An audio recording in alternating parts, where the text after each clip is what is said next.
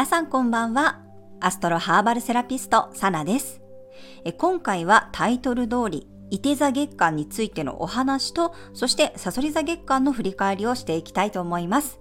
明日ね、22日に太陽がいて座に移動します。一足早く金星が16日にいて座入りしました。そして17日には水星もね、いて座に入っています。太陽、金星、水星がね、いて座に集合しているような状態です。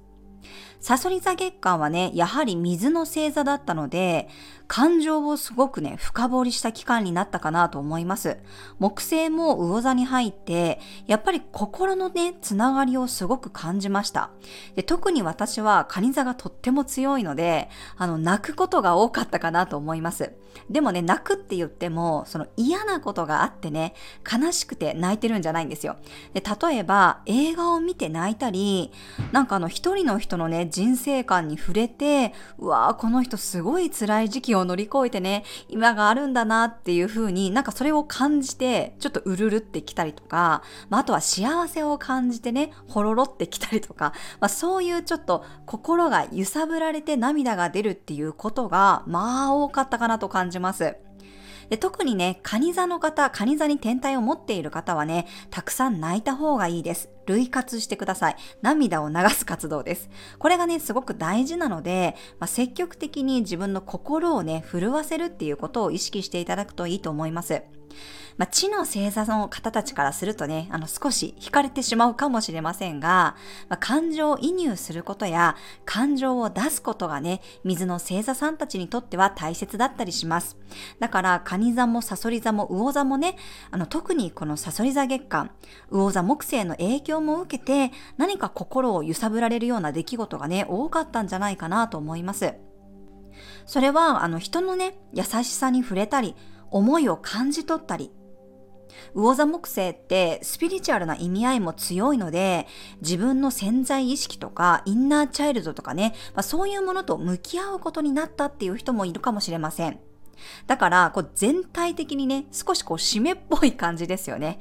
明るく楽しいっていうよりは、しっぽりしていたね、そんな雰囲気だったかなと思います。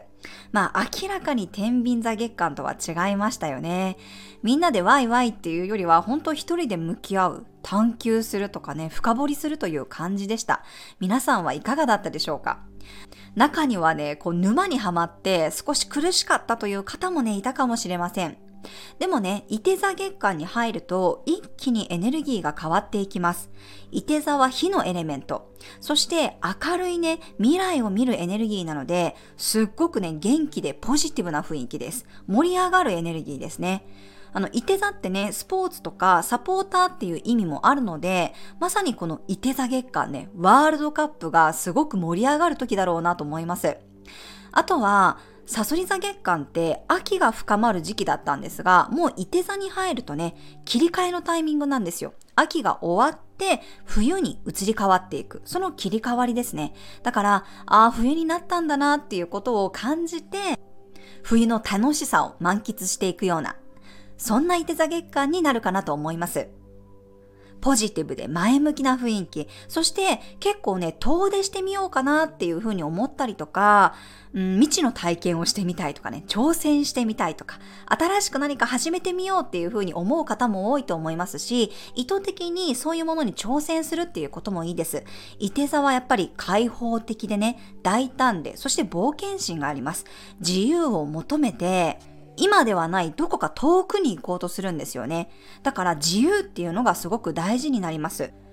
今ちょうどね、海外からの観光客も増えてますが、結構日本から海外に行くっていう人もね、増えてくるんじゃないかなと思います。私の周りでも結構ね、海外また行き始めたっていう方がポツポツ出ていますので、遠方に行く、遠出するっていう人もね、増えると思います。あと、いて座って高尚な学び、すぐには使わないけど、深い学びとかね、専門知識とか思想とか宗教っていう意味もあるので、そういう学びを新しく始めてみることもいいと思いますし、サッカーみたいにね、スポーツ観戦するとか、いつもとは違う場所に行ってみたりね、新しいことを始めていただくといいと思います。でね、個人的にはこのいて座月間ね、すごく重要だと思っています。なんでかっていうと、今年のね、春分図、アセンダントがいて座でした。アセンダントはエネルギーの玄関口なんですが、なんかね、すごくね、いて座が肝なような感じがしています。で、春分図っていうのは、春分の日のね、チャートのことなんですよね。今年で言うと、3月21日に太陽がね、お羊座に入ったタイミングのチャートです。で、その春分の日のチャートのね、エネルギーの玄関口がいて座だったんですよね。そして太陽がね、いて座に移った2日後、11月24日にはね、いて座の新月を迎えます。で、しかもこのいて座の新月をね、迎えたタイミング、同じ日にね、木星の逆行が終了するんですよ。木星は逆行をしていて魚座に戻っていたんですが、ここでね、ようやく順行に戻ります。そして12月20日にね、またお羊座に入っていくんですよね。しかもいて座の支配星って木星なんですよ。だからわざわざこのいて座月間にね、その木星の逆行が終了するっていうのも、なんかね、見計らったようなタイミングだなってね、個人的には思っています。いて座もお羊座も火の星座なので、ますますここからやっぱり火のエネルギーがね、強くなっていきますよね。で、このいて座の新月っていうのがまたなんかね、すごい配置で、アセンダント付近で新月が起こるんですよね。確かね、いて座の2度だったと思います。このね、星座に入ったばかりの最初の度数、0度とか1度とか2度の度数ってね、エネルギーがすごい強いんですよ。よりその星座の持ってるエネルギーがこう強く出る度数なんですよね。でね、ここから来年の3月までね、ずーっとこの新月の起こる度数っていうのが、最初の度数なんですよ。今回のいて座の新月は2度なんですけど、12月22日のね、ヤギ座の新月は、ヤギ座の1度で起こります。で、1月22日はね、水亀座の1度の新月。で、2月20日は、魚座の1度の新月。で、3月22日はね、お羊座0度、0度のね、新月なんです。すごくないですか？こんなに続けてね、最初の度数で新月が起こるんですよ。だからなんかすごい意味深だなと思って、でさらにね、この3月っていうのがまさにその2023年ね、来年のハイライトの月なんですよ。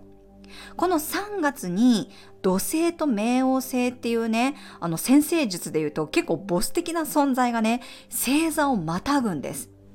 で、あと今ね、ずっと双子座に長期滞在している火星、これ8月からずっと火星に入ってました。通常火星って1ヶ月半で次の星座に移るんですけど、今回なんとね、約7ヶ月ほど双子座に滞在してるんですよね。その双子座火星がね、ようやく3月に双子座から蟹座に移るんですよ。だからなんかすごいその3月にね、動きが集中してるんですよね。で、この新月の最初の度数っていうのも、この3月までずっと続くんですよ。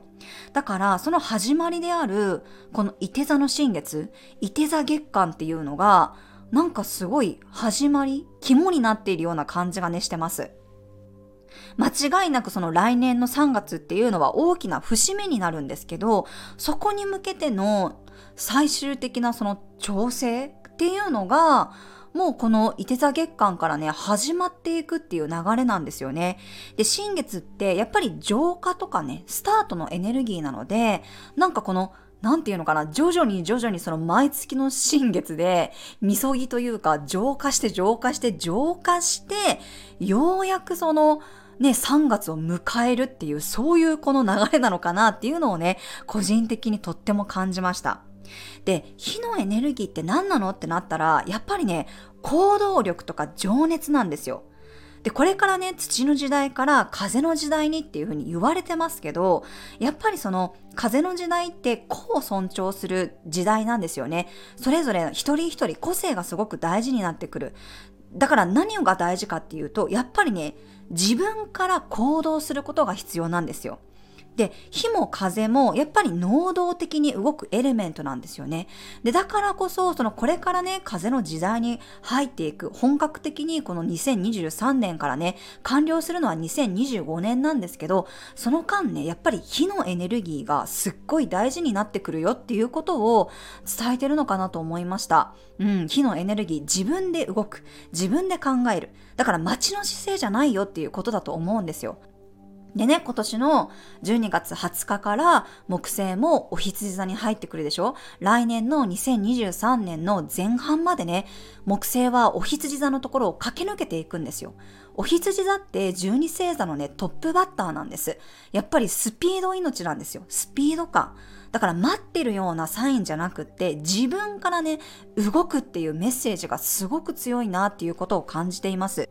そしてね、来年の2023年のね、3月21日のね、春分図も私出してみたんですけど、もうなんかまさにね、チャートを見ていたら、なんかやっぱり自分軸っていうメッセージがすっごく強かったです。これ面白いなって、本当にね、星の動きってすごいなって思ったんですけど、チャートがまあ綺麗にね、左半分に全部天体が集中してるんですよね。その個人のね、ホロスコープを見るときもそうなんですけど、右半分に天体が集中してる人って、やっぱりこう、人と関わって成長していくタイプなんですよ。だけど、左半分に偏ってる人って、誰かとっていうよりは自分で切り開くタイプの人たちなんですよね。で、この春分図のチャートがやっぱり左半分にね、天体が集中してるっていうことは、やっぱり自分で動く、自分軸っていうのが本当に大切。だからこそその火のエネルギー、火と風の自分から積極的に動くっていう、その能動的なエネルギーが本当にね、大事になっていくんだなっていうのを感じています。で、その始まりがまさにこのね、いて座新月、いて座月間なのかなっていうことを感じました。11月24日のね、いて座新月は12ハウスっていうね、見えない部屋、潜在意識の部屋で起こる新月なんですけど、まさにその、なんていうのかな、12ハウスってちょっとこう準備とかね、片付けるっていうメッセージもあったりするので、こっからのまさにスタートに向けてね、整えていく、準備する。で、やり残したこととか、なんか中途半端になってることがあればね、もう片付けるタイミングなんだよっていうこともね、伝えてるんじゃないかなと思いました。はい。なのでもうね、その年末っていうのはもちろん12月31日なんですけど、星の流れを見てると、いて座月間肝だなっていうことをね、すごく感じましたので、ぜひぜひもう来年に向けてね、ちょっとその目線を高くしていただいて、来年のね、動きのために今ね、もう年内できることをね、徐々に進めていただくといいのかなと思います。いて座月間ね、とってもこう楽しい、明るいね、エネルギーなので、自分自身で何か挑戦してみたいこと、やってみたいことがあればね、積極的に自分から動くっていうことを意識していただくといいと思います。さそり座月間からいて座月間ってね、かなりこうエネルギーの雰囲気が違うので、この楽しさ、みんなで盛り上がる雰囲気とかね、パーティーやイベントがね、増える時期でもありますので、ちょっとね、気が大きくなる時ですよね。なので、このいて座月間のエネルギーを意図して使っていただくといいと思います。ぜひね、こういった星の流れ、エネルギーも意識しながらね、いて座月間も楽しくお過ごしください。はい、今回の配信は以上となります。最後までご視聴いただきましてありがとうございました。